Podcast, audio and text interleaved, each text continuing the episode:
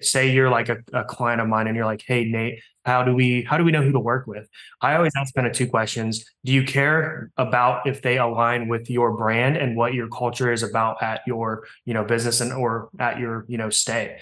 If you're somebody who is, like, for example, we just were out in Texas Hill Country, and a client we were out there with, they're very much about like the peaceful retreat, Zen, very relaxed stay vibe.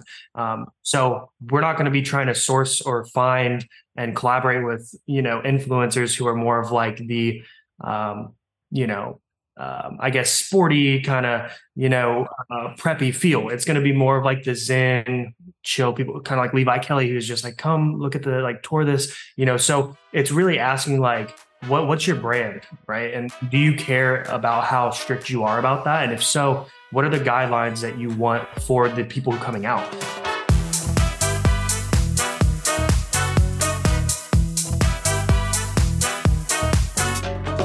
Welcome to Behind the Stays, a podcast that shares the stories behind your favorite Airbnbs and the hosts who've made them memorable.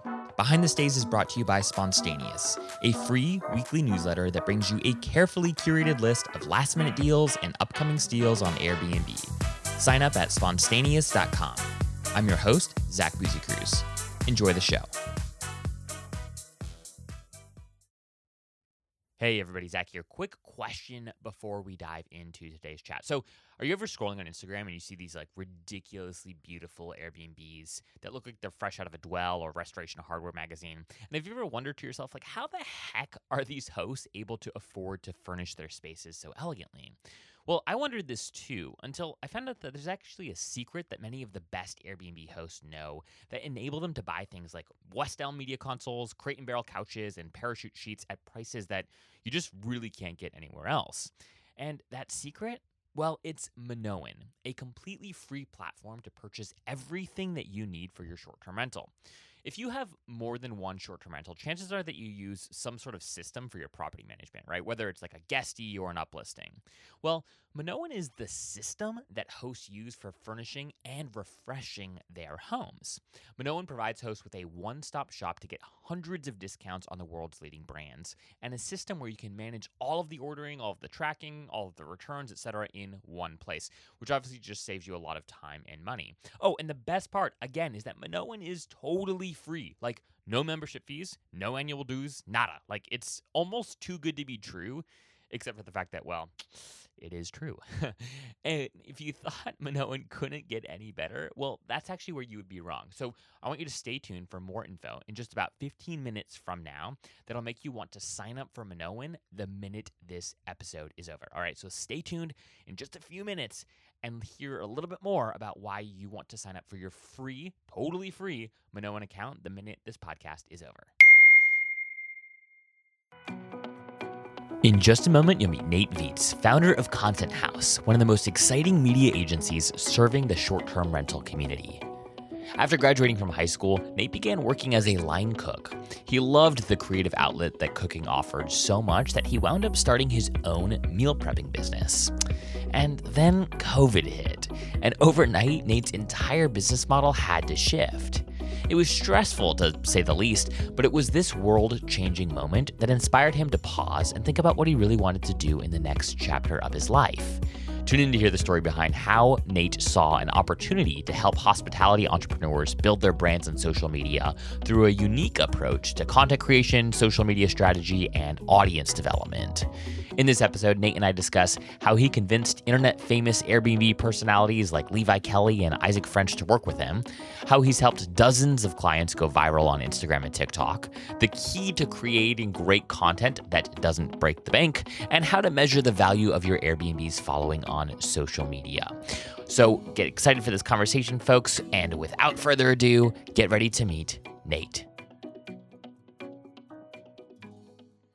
All right, Nate, we are live and you are fresh off a plane from Atlanta. How are you doing? Are you going to make it through this next 45 minutes or so? I'm going to try my hardest, man. Yeah, good though. I'm good. Well, dude, I am pumped to talk with you because I've been able to follow a little bit of your work on social. We connected over Instagram, actually through Levi Kelly, and since then I've followed you and read a little bit more about you, and you've got like a really, really cool story. So I'm just excited. I think our listeners are going to love getting to meet you and hear about the Content House, which is your company, and I just want to go ahead and dive right in. So I saw this on Twitter actually. So a thread that you wrote a couple months ago. A few years ago, you were working, if Twitter serves me correctly, as a line cook, and now you are leading this really cool up and coming agency, media conglomerate in the hospitality space called the Content House. So I want to just hear your story, man. Like, how does somebody who is working as a line cook get into video and social and ultimately like content marketing? And how do you find the hospitality niche to start creating content in? Where does that story begin? Yeah, so honestly, it really began during COVID. So a little background. By trade, I started my career kind of out of high school as a chef and a line cook. So I was actually a chef for 7 years, all the way from 2012, 2013 to 2020, right when COVID happened. Wow. During those 7 years, I was a cook. I freelanced media on the side. It was never anything that I loved to do. And I never really found my niche in, photography and videography. I never wanted to do, the one-off weddings or anything like that. That wasn't my jazz. Yeah. So I kind of always let that take a back seat to, being a cook. And then early 2018, 2019, I started up a meal prep company.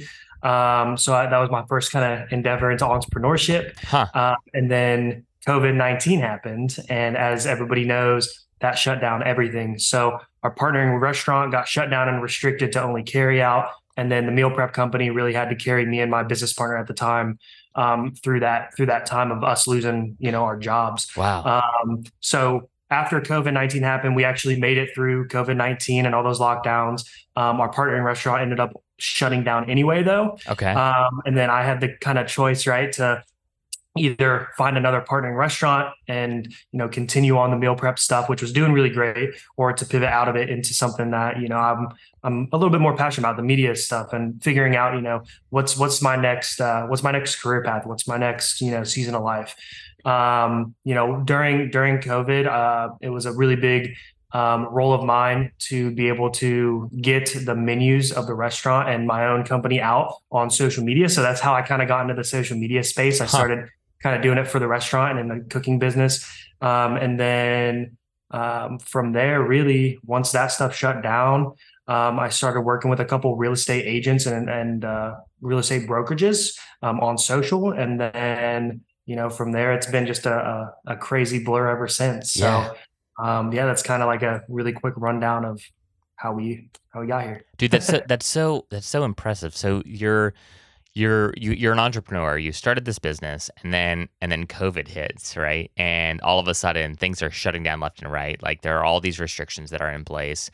And you're thinking like it's hard enough, right, to build a business when times are okay and you can see people and places are open, right? It's incredibly hard. I can't even imagine how hard it was to kind of figure out how to do that in a totally different context. And I know that a lot of people who are listening into this conversation probably can, probably feel your pain through a different angle, where all of a sudden all of their, bookings dried up, right? And they were like, all right, well, how are we going to pay the mortgage on these? We just invested all this money in building these like really cool grain silos or A-frames or whatever it is, and how are we going to pay the bills? And so it certainly like COVID really, really hit the hospitality space, like from all angles. I'd say probably hospitality and education suffered the most in terms of at least those early days of COVID. So, but you've always done a little bit of media on the side. That seemed to be where you mentioned that you weren't interested in doing like weddings necessarily. It wasn't that. It sounds like you were a little bit more interested in sort of building a company, right? Like building a business. And then you see this opportunity to, hey, maybe now's the time to build a business in media. So talk to us about where like the idea for the Content House came from. Was it sort of just an organic transition? You got a couple projects and thought, hey, maybe I should, wrap these projects in the context of like a brand, or talk to us a little bit about how you built the Content House. Yeah. So it was kind of like that natural transition, getting a couple jobs and projects and then realizing what the business model was and where the values were with it, if that makes sense. So where the value add really was. It was kind of like an aha moment. I remember, getting into doing some shoots and some stuff for social media. And then there was one night I just kind of woke up at like 3 a.m., went to my computer and started typing up kind of the concept for Content House, a company that served businesses, small businesses, startups, in a way that was seamless, right? For social media, for media, that was end to end. And I think the really big aha, like explosive moment for me was when I started realizing like the gap in the market, right? From, the media side, media creatives, we, as a freelancer, I always charge like a lot, and like usually to get media done, it's very expensive. So like as creatives, we were always charging kind of per the hour, per the project. And it was always very transactional to me. And that's why I never really got into the space. Yeah. Then, looking at it from a business perspective, businesses were having to pay, $5,000, $10,000, $15,000 for these media assets. And with the scope of what social media is now, getting delivered, 3 or 4 short form videos, a couple photos for $5,000, that's only going to last you like a posting cycle of maybe a month. Yeah. I kind of started realizing where that gap was, both as like myself as a creator, like I need to do better. And I think the creative industry needs to do better to facilitate creativity and make it accessible for businesses, but also to make, that media, end to end and really serve a business. So that's kind of how it developed. And it kind of went from there. And from there, we kind of niched down into real estate, and then got into the STR space. And then now we work with a lot of Airbnbs and STRs, and we travel over and, add that value.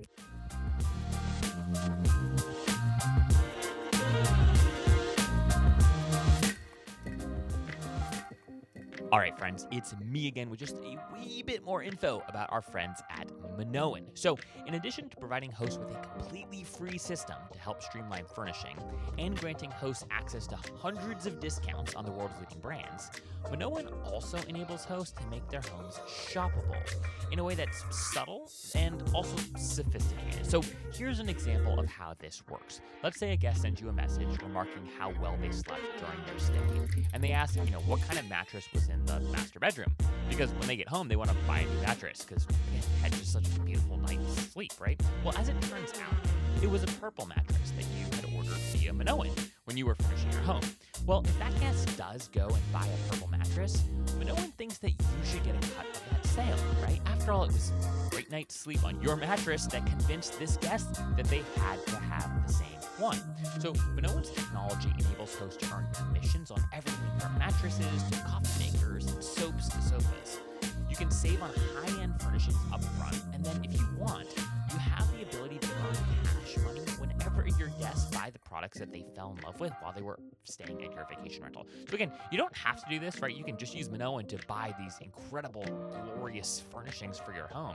You don't also have to make your home shoppable, but if you wanted to do that, Minoan provides a really easy, simple way to do this that does not, disturb guest experience. It's not like there's like price tags on everything, right? Like it's a very subtle, very sophisticated kind of like one little QR code that you can post anywhere in your home, and folks can go and explore the furnishings around your space just by scanning that QR code. You could throw it in your on your kitchen sink, near your kitchen sink, or you could put it near the guest bedroom, whatever it might be, right? So I want you to take a moment right after this conversation, or you can pause the episode and do this right now. And I want you to sign up for a free account at minoanexperience.com. Please tell the folks there that Zach from Behind the Stays sent you their way.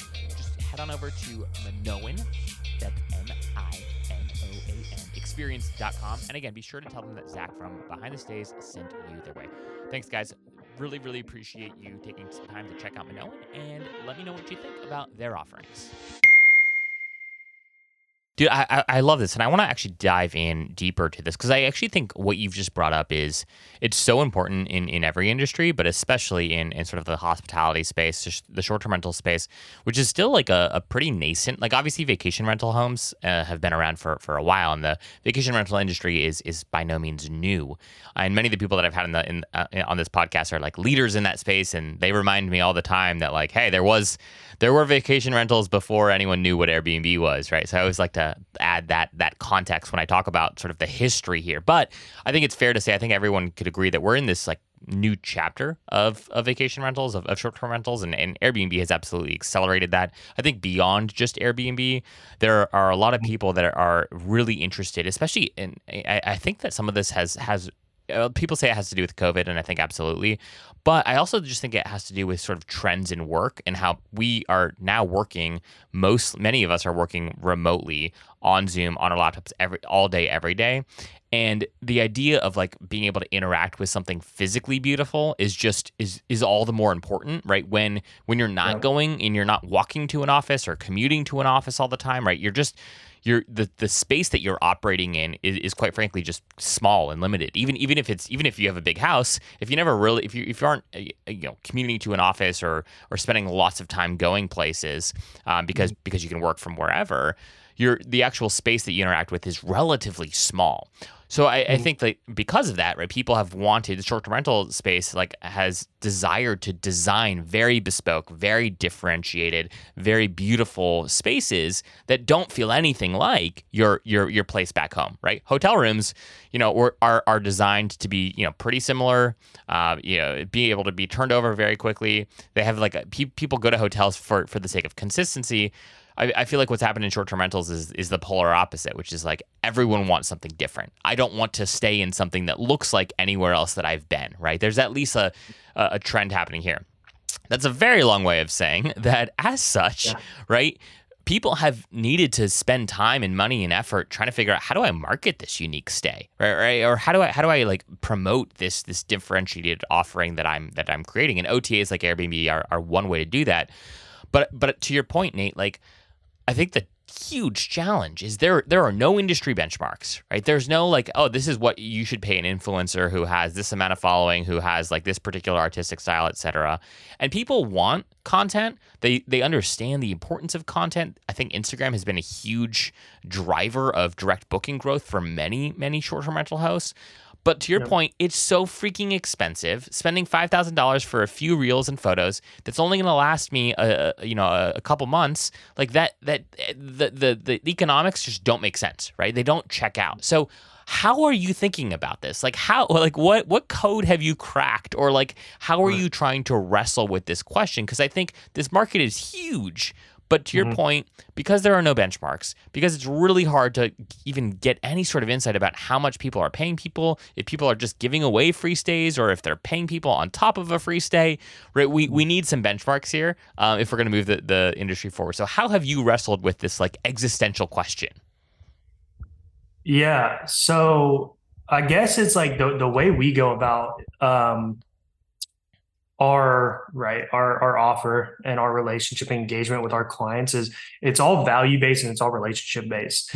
So when the conversation starts, it's never, it is about the budget. It is about we have a value that we need to get paid for and all that stuff. But it's more so about, what is your long-term goal as a business, as a STR, where do you wish to scale and how can we help you with that? And then from there, that's where our business model kind of compromises is, if somebody's in the beginning stages of scaling and they're, in that build process and they're probably putting a bunch of their money or investors' money or loan money into something and they can't afford, $5,000 every 2 or 3 months on content, or they can't afford that, influencer that's going to charge them $10,000 or whatever. That's where we're able to work with them and say, hey, because of our process, right? So our company, what we do is we'll go from all the way from the strategy development to the deployment of the content. So everything in between, all the shooting, all the, pre-post production, all the on-site stuff, that's all, stuff that we offer. And we're able to price, our offer at a reasonable price for all of those services because it's so streamlined. So if like you kind of look at it like this, if we charge based on the video, there's a lot of stuff that goes into that. If the client doesn't like a video, there could be revision, which is like a huge chunk of time. Delivering all of that stuff is a huge commitment, like all that stuff. So because we're able to hone in on the overall strategy and the long-term strategy, our media team is able to move probably 10 to 15 times faster than a normal media team pushing out videos.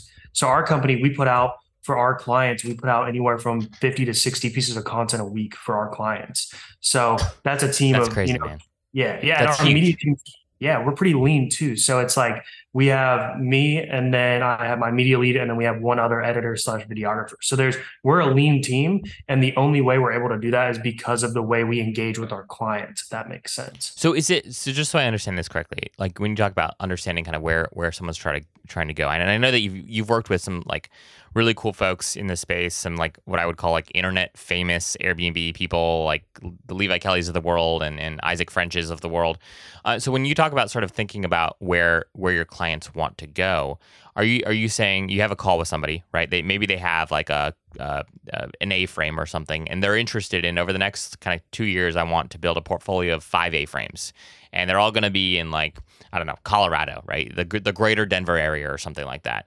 You're saying you guys will, you know, say, great, Zach, because that's your goal, that's what you're trying to do. Here's sort of the media plan that, you know, we'd like to propose. And then you guys are helping me soup to nuts from creating the content, obviously editing the content, promoting the content, and then I would imagine sort of like reporting on the content, all while sort of growing the audience, right, as well. Is that accurate? Yeah. Whereas, and the reason like this is you're able to streamline this and it's probably more affordable is because most of the time, right, people, those are different skill sets that you're hiring out. Like you're hiring somebody to do the content maybe, right? Or you're bringing the influencer, they're going to give you some photos and maybe, you know, a reel or two, but they're just going to give it to you. Then you have to do the work of promoting it, and you might not know how to effectively make content, you know, scale or go viral. Whereas if you guys have that skill set, you're kind of shooting right from the perspective of, okay, we are designing, we are shooting this to go viral on Instagram. And therefore, once it comes to posting that, you kind of have done the hard work of figuring out what you need to make sure that it, you know, you do everything that you possibly can to make sure that the algorithm favors your content. Yeah, exactly. Yeah. Like when we're out on site and, you know, we just got back from Atlanta, right? We're in Atlanta, we were shooting a client out there, and, you know, when we're on site, we're out there, we're thinking about, okay, what is one, the brand and the message of their, you know, their company. It's really important to us to stick to that, adhere to that. We know that, you know, all of our clients, any type of business, you know, we know that's their baby, and we know that social media is super dopamine filled. So it's usually like really emotional for them. And it's like, how do we represent them the best that we can? Yeah. So we're constantly thinking about that. And then, like you said, the second part of that is, how are we shooting now for successful content 5 months from now? When we were going out and shooting, we're not just shooting for 4 videos.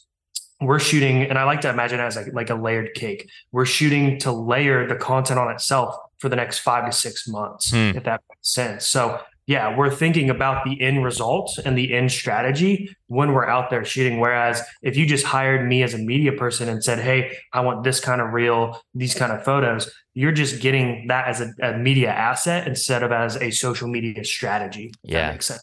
No, it makes a lot of sense. So how did you like so quickly, you know, get to work with some people like Isaac French? Because, you know, he's obviously, you know, the founder, for those who don't know, of Live Oak Lake. Like he's built a really, really cool brand for himself. How did that come to fruition? And like, how have you also work with lots of other people who have built really cool spaces, stays in the space. How did you go from being an outsider, really, right? Like you're an entrepreneur, right? But you are a line cook. You're doing kind of like a meal planning services and whatnot. How do you go from that to landing clients of some of the most like well-known and highly regarded short-term rentals in the space? Yeah.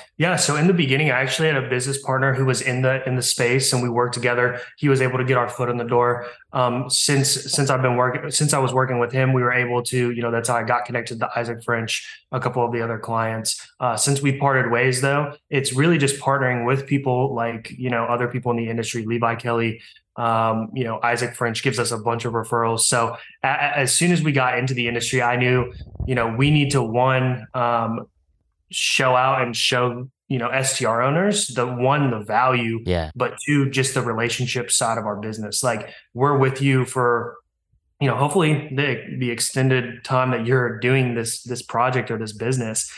So once I got the foot in the door for the company, it was really, how do we prove that we should be here? And then how do we constantly get the results and the quality and the consistency of that relational promise.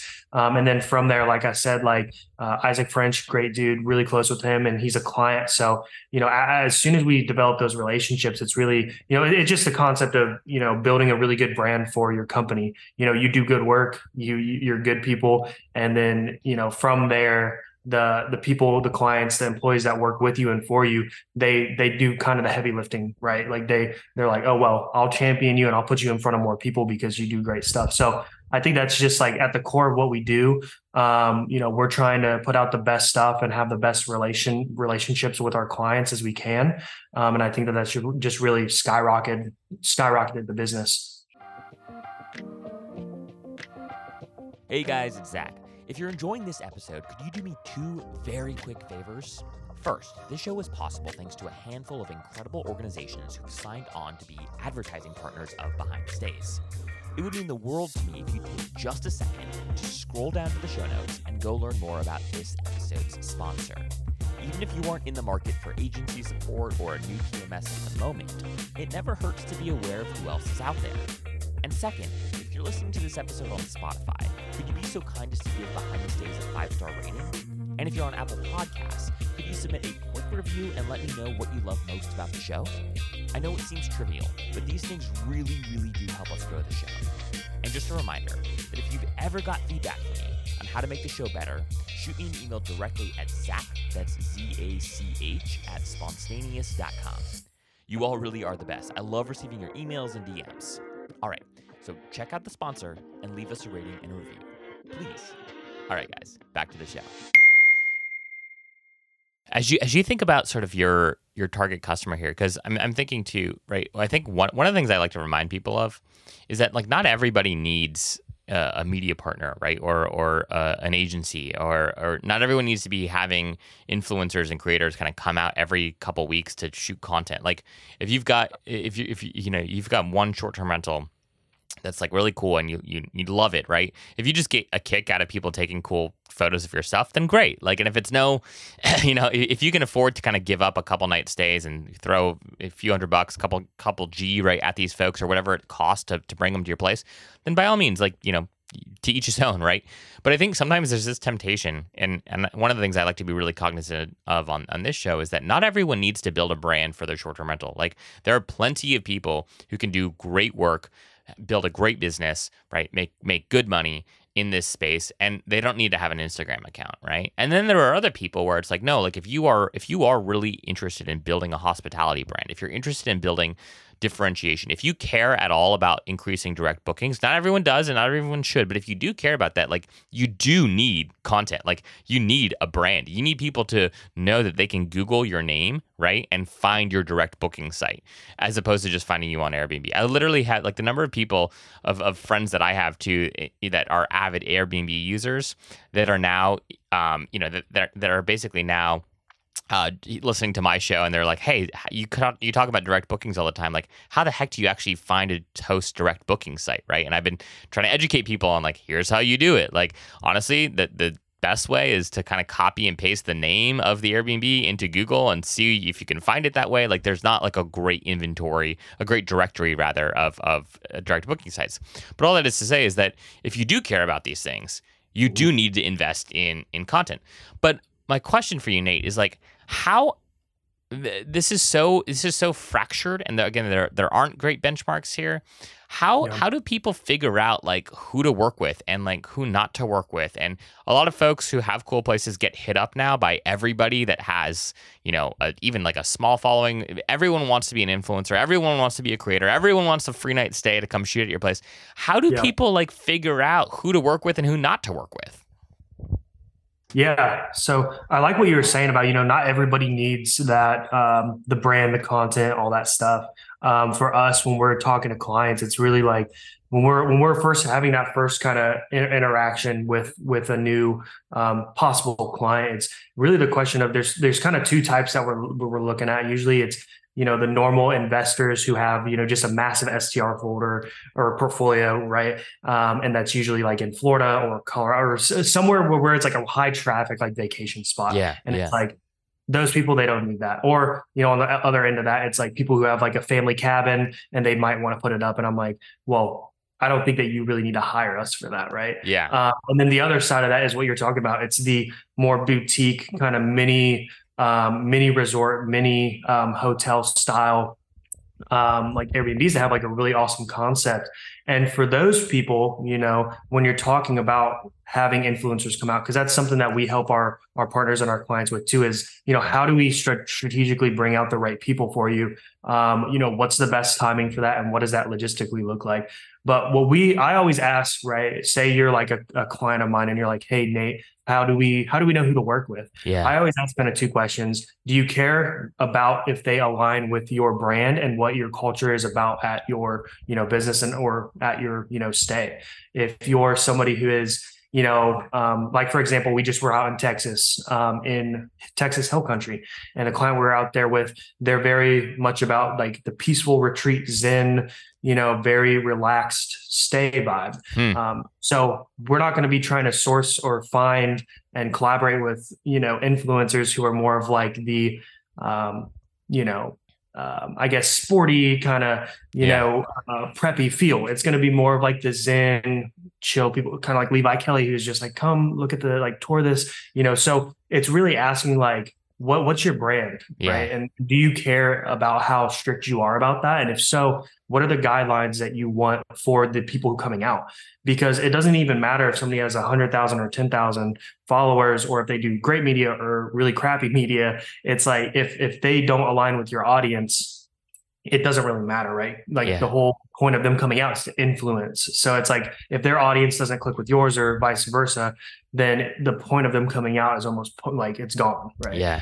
And then I guess the second thing is really looking like, once you find those people you want to partner with, to narrow that list down, you know, is what does their audience look like, and how engaged is their audience? And you know, what is the benefit of them coming out? Are you just wanting to get content and media? In that case, then find somebody who is really talented, who might have a background in media, or has a number of years doing this niche down in the SDR space, who's going to produce you great media, right? For a listing, for listing photos or listing videos, or for promotional on, you know, Instagram, for, you know, ads. So finding somebody who has great media background. Yeah. And then, you know, what is their audience like? Like, if you're trying to, you know, tap into their audience, looking at just followers isn't enough, right? Because we all know, especially in social media, especially in, you know, the world we're in, some people, they could have bought their, you know, 250,000 followers. Yeah. And others could have worked really hard for their 30,000 followers, and they're going to bring you in a lot more business or a lot more connections than the person with a lot more following. Yeah. So I think looking at those two things, right? Like, do they align with your brand and what you want to accomplish with your SDR? And then, you know, what is the quality of the qualities that you're looking for when you find those people who align? Are you looking for, you know, great media? Are you looking for great exposure? Are you looking for engagement? And then kind of narrowing down from there. Yeah. Those are awesome pro tips.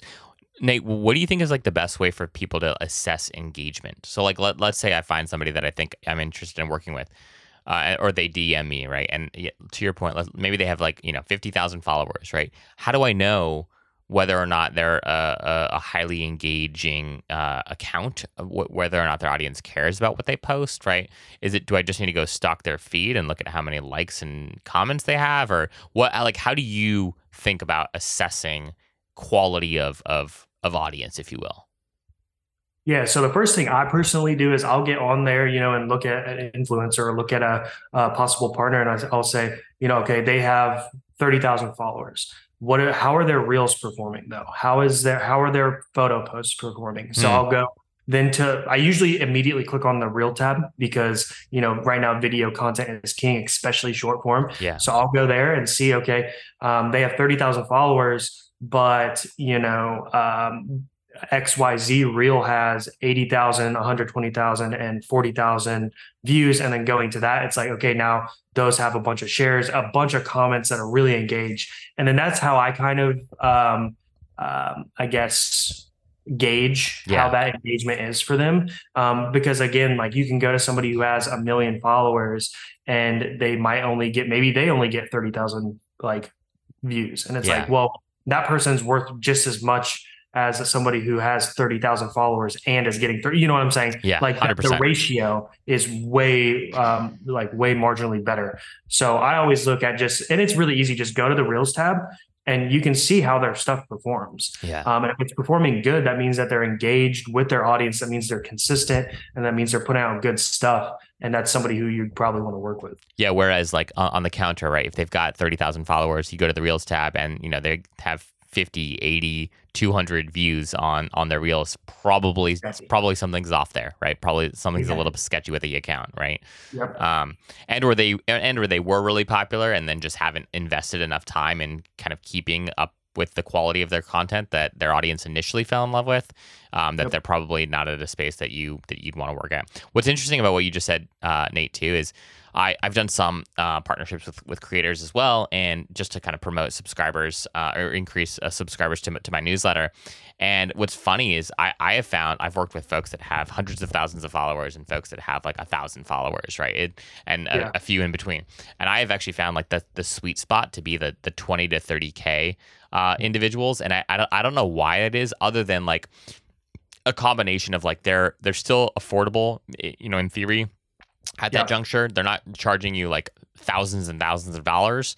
And it does seem like if you're at that juncture and you're regularly producing good content, you've worked, as you mentioned, really hard to earn that audience, and you probably have a loyal following. Once you're at that like hundreds of thousands of dollar mark, like you probably don't care as much, right? Or you've bought some followers, or, you know, whatever. And then if you're at the 1,000, you know, mark, you might have really good content. And I've worked with people that have great content at that level, but again, it's just not, your reach isn't big, large enough yet in order for it to be worth, right, my continued investment. And so, yeah, I love what you said there about hopping over to the Reels tab, using that as a signal about whether or not a creator might be worth partnering with. Yeah. And, you know, even with, you know, smaller, like, I guess like 100,000, like 30 to 100,000 is still micro. Yeah. Like people still consider that micro, but I consider micro like anything under 10,000 or anything under 15,000. Yep. And it's like, especially for a long-term strategy, I always find it important to still engage with those people like they have 100,000 followers. Yeah. Because you never really know. Like, I mean, even my personal account, which I don't invest a lot of time into anymore because the business is so like busy, but like even my personal account, I went from 1,900 followers to almost 10,000 in less than, you know, 4 weeks. Wow. So it's like with the way that social media is now, virality comes in like at weird times, right? It's so volatile.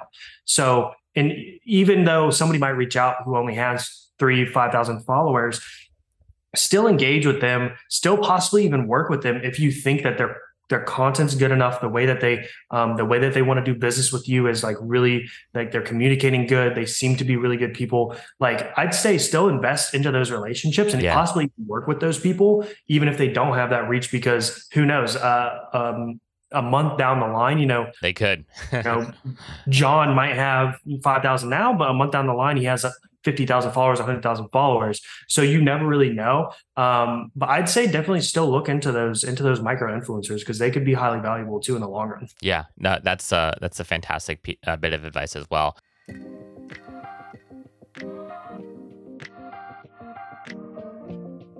Last minute cancellations suck. And that's why we built Ping. Ping makes it easy for guests to be notified when their favorite Airbnbs become available. Ping is a simple widget that lives on your website or your direct booking site and allows your fans and followers to sign up and be notified if their preferred dates are available. Here's how it works. Jimmy sees that you're booked the whole month of October, but he wants to be notified if any 3-night window in the month becomes available. Jen is a returning guest, and she wants to be notified if any week in June, July, or August becomes available. In a matter of seconds, Jimmy and Jen fill out the simple form, and they will be pinged if the requested dates are available. And as a host, you will immediately get pinged via email with Jimmy and Jen's contact information and requested dates, which enables you to build up your own database of guest email addresses. Ping is what the best Airbnb hosts use to maximize bookings. You can get access to our beta pricing with plans that start at just $39 a year at bnbping.com. Again, that's bnbping.com. Nate, I want to talk about virality because I think one, you know, you've helped many of your clients go viral, and I think that that's something that a lot of people listening to this podcast would love to be able to do. Like, what have you learned about sort of the necessary sort of like framing and or the necessary like context that you need to create in order to give you the best chance at going viral? Yeah, it's going to sound really cliche and annoying, but from what I found, it's a mindset thing. The best way to go viral is to not try not to go viral. Like you're not thinking about going viral, if that makes sense. Like the best way to get there is to have the exact opposite mindset. I feel when you really want to go viral, you put so much pressure onto each piece of content that you do and put out. And that's where a lot of people fail and give up, is because they'll do, you know, 10 reels and they'll put a bunch of time into it, or they'll pay somebody a bunch of money to do it, and then they won't go viral. Yeah. And then they'll give up. Yeah. And the biggest piece of advice, if you're listening to this and you want long-term success, you want to reach millions of people, which, putting that into context, millions of people is a crazy amount of people. Like if you were to put that much money into an ad to try to reach that many people, it's not even possible. Like it's just like economically not impossible. If you like thinking about a million people, like that's a lot of people.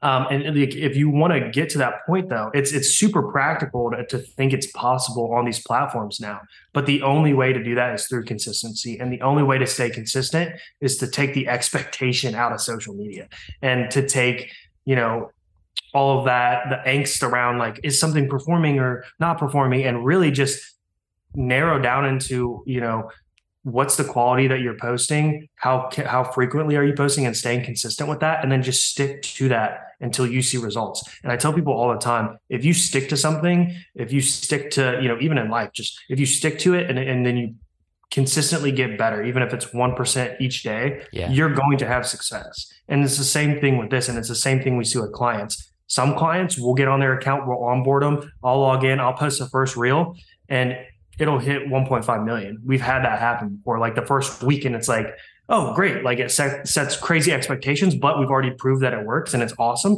Other clients will onboard, we'll work our butts off for 6 to 8 months. We'll go out and shoot 2 to 3 times. We'll absolutely put our all into it, and we won't see anything for 6 to 8 months. And then the 9th month or the 5th month, it'll, you know, go viral, or something will explode for them. And I think that's the biggest thing, is if you want to have success on these platforms, Instagram, TikTok, YouTube, it's all about consistency. It's all about constantly showing up each day, or hiring somebody like us to show up each day and put, you know, the sweat and the hard work equity into it, and to consistently do that. But that's my biggest piece. And I know it's super cliche, like stay consistent, but that's really it. If you look at anybody who has come up in the industry, or even come up on social media in the last year or 2 years, it's just because they kept posting when other people didn't. Yeah. Yeah. Oh, so well said, dude. I just got chills at that last line. I think that's the God's honest truth. On that note too, when it comes to going viral, right? And people like everyone wants that, right? Everyone wants a reel to go viral. But to your point, as you were talking, if you go viral with one reel and somebody goes and clicks over to your profile, right? And then they see just a bunch of like crappy content, right? Or they don't see much content. They might follow you still. But at the same time, like they're not going to be engaged with you, or they're not going to remember you in any sort of like meaningful way, because people have horrible like memories to begin with, right? And so if you're not going viral for 6 months, 9 months, a year after posting consistent content, maybe that's actually better, because if at the 6-month mark you do go viral, right? People go, they click over to your profile and they see all this beautiful content that you've spent the last 6 months kind of putting out. That's probably better than, hey, the first time you post a reel, right, it just goes viral. And so I think that to your point, consistency is super important. I would also just say quality of content, right? Unfortunately, like we're in a moment where people just demand high quality content. So again, if you care about building a brand, which you might not care, but if you're listening to this podcast, chances are that you do. If you care about building a brand, I really do think that you need to be investing in this yourself, or to your Nate's point, you need to find somebody that can help do this for you or with you, because people just don't like crappy looking content. Like, and there is, unfortunately, like there are a lot of people that, you know, that don't get this yet. So if you are looking at Instagram as an acquisition channel of new direct bookings, which you should be, I do think that justifies sort of at least your time, if not somebody else's time spent taking this a little bit seriously. It's funny you mentioned like consistency, Nate. So this podcast, right? It started off as like a weekly podcast. I now do like twice a week. Sometimes I throw in like a third episode, but the number one, literally like the factor that has helped me grow, is from what I can tell, is just consistency. When I every once in a while, like, you know, miss one episode in a week, right, or whatever, or I'll look back to when I was only publishing one time a week, and I see sort of the month over month growth versus one time a week versus two times a week, and it's night and day difference, right? And it really is, I think, just about consistency. I'm not doing anything fancy. I'm not, you know, I'm not advertising. I'm not paying to promote my content, right? Like it's purely organic. And the only thing that I can see as to why it's grown is, you know, really kind of doubling down and quite frankly doing even more content than I was doing before, and also ensuring that, you know, I bring on great people like you. But the reality is consistency is a totally underrated strategy, and it's underrated because everyone wants the cheap fix, everyone wants the quick like get rich quick kind of thing. We all want that, even if we say that we don't. But the reality of the situation is, like, you know, there's no free or easy path to success. It really just comes down to being consistent. Yeah. That's like the main thing that I, you know, we tell our clients is like, what we do is not a Band-Aid fix. It's not a get rich or get a million views quick scheme. Like, what we're doing is building a brand, essentially. Like, we're brand building, and that can take a very extensive amount of time. And, you know, again, like, being consistent is the key to success. And not just that, but just like consistently, like you said, adding value with your content and having quality content. So for us, it's like quality content. What it looks like to us is content that does something for your audience. So it either gives them, you know, something to think about, it educates them. It makes them laugh, it entertains them, or, you know, it gives them something visually pleasing, which the SDR space, that's most of what we're messing with, right? It's how can we showcase this beautiful spot and really make people appreciate that through a phone screen? So it's like, how do you add that value, and how do you continue to up that quality? Because quality looks different for everybody in all different industries, and especially for the SDRs. Like, you can hit that value add and that quality of content piece in a lot of different creative ways. But again, you have to just show up every day with the mindset of, I'm on here to find what that value is for my customers and my clientele and you know, the possible people who are going to come and stay with me, and doing that day by day. Yeah. No, I couldn't agree with you more there. That was really well said.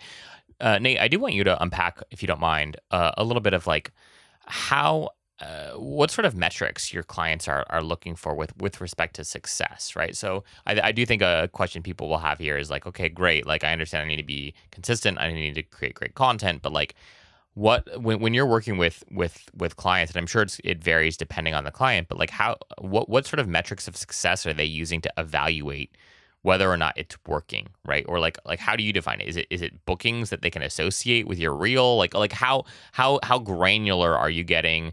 And then how are you helping ensure that you're equipping people with good ways of thinking about your value? Yeah. So again, the first thing we always, you know, not to be annoying and go back to it, but it's like the first thing we measure is that consistency. We tell them, you know, like, our biggest goal in the next 6 months is to go from, instead of you posting 6 times 1 week and then none at all for a month, we are going to get us to a spot where we are putting out good quality content that adds value at least every other day through the week. So that's the first thing that we measure.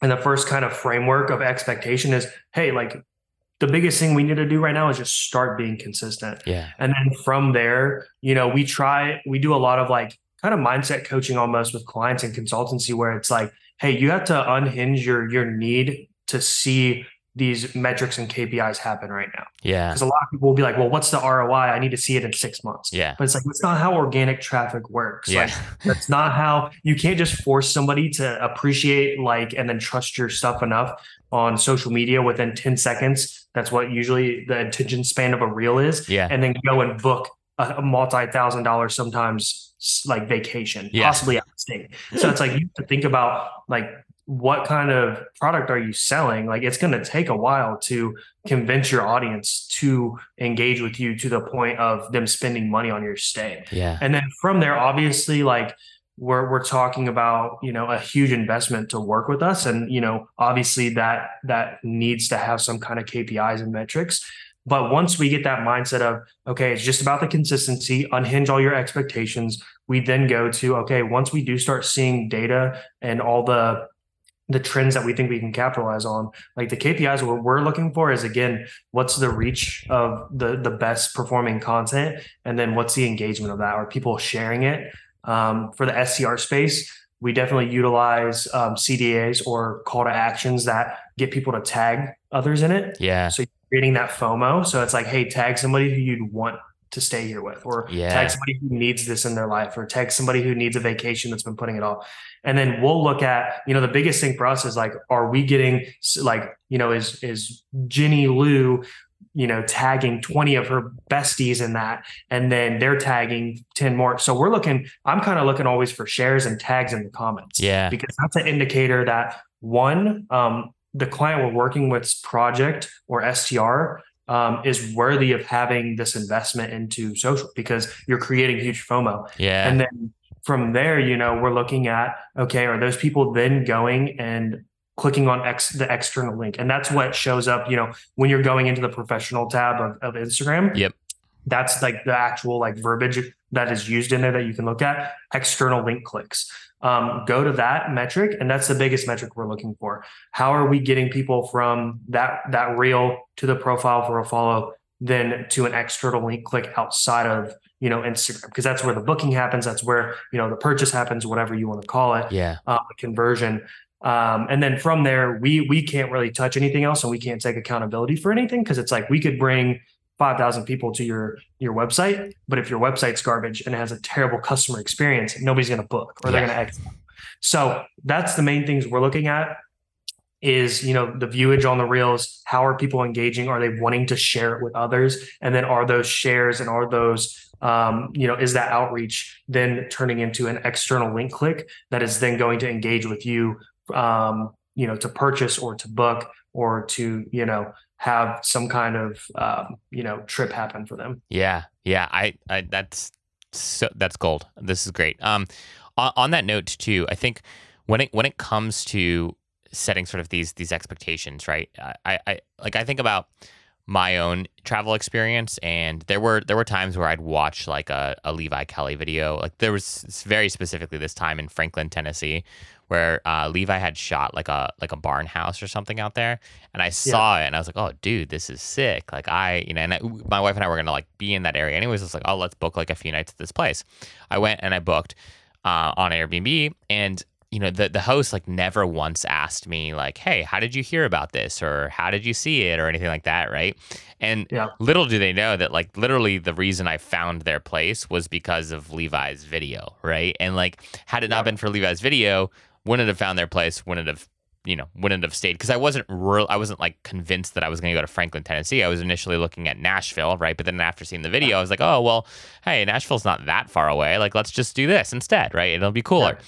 Yeah. And I bet that happens a lot for your clients. And I think one of the biggest points of friction in terms of like measuring real ROI is finding creative ways to be like, hey, how did you hear about us? Or, hey, you know, when a guest inquires or when they book, it's like, hey, by any chance, did you, you know, how did you hear about us? Sometimes people don't remember, right? Like, but it's so you could even ask a question like, by any chance, have you, you know, seen this video? Or by any chance, would you have heard about us from a podcast we were on, or whatever it is? Like, I think that when you start asking those questions, people might realize, holy shit, there's like way more ROI from this work that I'm doing with Content House than I realized.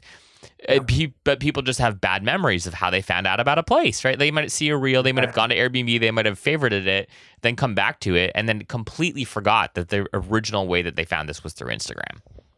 Yeah. Yeah. And I think that's definitely something that we constantly are vigilant about, like communicating to our partners and clients, right? Like sometimes the ROI can be 100% skewed. Like it's very hard to give an exact number. Yeah. So that's where something where it's like, if you're a heavily, you know, analytics and KPI driven person, it's like, we're probably not the best, because it's like, we're not that we're vague, but it's like, again, it's very hard to track that kind of stuff. Yeah. And it's really hard to, you know, give the value where, you know, credit where it's due. I mean, I always like to kind of give the framing of, imagine like a logo, right? Like, what's the value of a logo? What's the value of Apple logo? Yeah. Yeah. How are you going to track that? Right. Or, you know, how are you going to, how are you going to be able to, you know, take that, what that is, and add, like, put a monetary value. Yeah. A monetary value. Yeah. That's what I'm trying to say. Yeah. Right. You know, and you can't really do that. So it's like, you know, you really have to look at it as, and there's a terminology in real estate that I hear a lot of real estate agents and brokers use. It's called being top of mind. Yeah. Right. Yeah. And I use that all the time with clients. It's really like, look, you need to look at it as a brand investment. When you do these things, when you put out content, when you have great branding, a great website, a great customer interaction, great website and booking experience, you're staying top of mind with them. Even if they go all the way through that funnel, they click out and they don't go to you and they don't book immediately, you're still top of mind for your area, for, you know, what it is that you're offering. And that's heavily valuable, right? Like that's long-term valuable. That's where, you know, the Apple logo, again, like, is that quantifiable? No, like, you can't really know, but 10 years down the line, look at them now. Anybody who sees that logo, they know, oh, top of mind, that's the best brand to buy tech from. Yeah. So it's the same thing. Yeah. 100%, dude. Well, hey, Nate, this has been great. I love what you're doing. I think Content House is super, super cool. We'll have links to Content House, to your Instagram, to all the fun stuff in the show notes below. So if folks want to learn a little bit more about you, see some of your work, they'll be able to do so easily. But anywhere else you'd want folks to kind of go and find you if they're interested in learning a little bit more about what you guys do and or just taking a look at your work? You can follow us at thecontenthouse.io on Instagram. And then you can also go to our website. That's also thecontenthouse.io. It has all the information about, you know, our process, what it looks like to work with us. You can find all our work on there. Perfect, man. Well, hey, Nate, super appreciative of your time. Thanks for all the work that you're doing and helping elevate the space and helping create really, really dynamic content around it. Your work's impressive. I'm a huge fan. So appreciate you taking time to come talk to us today. Yeah. Thank you, Zach.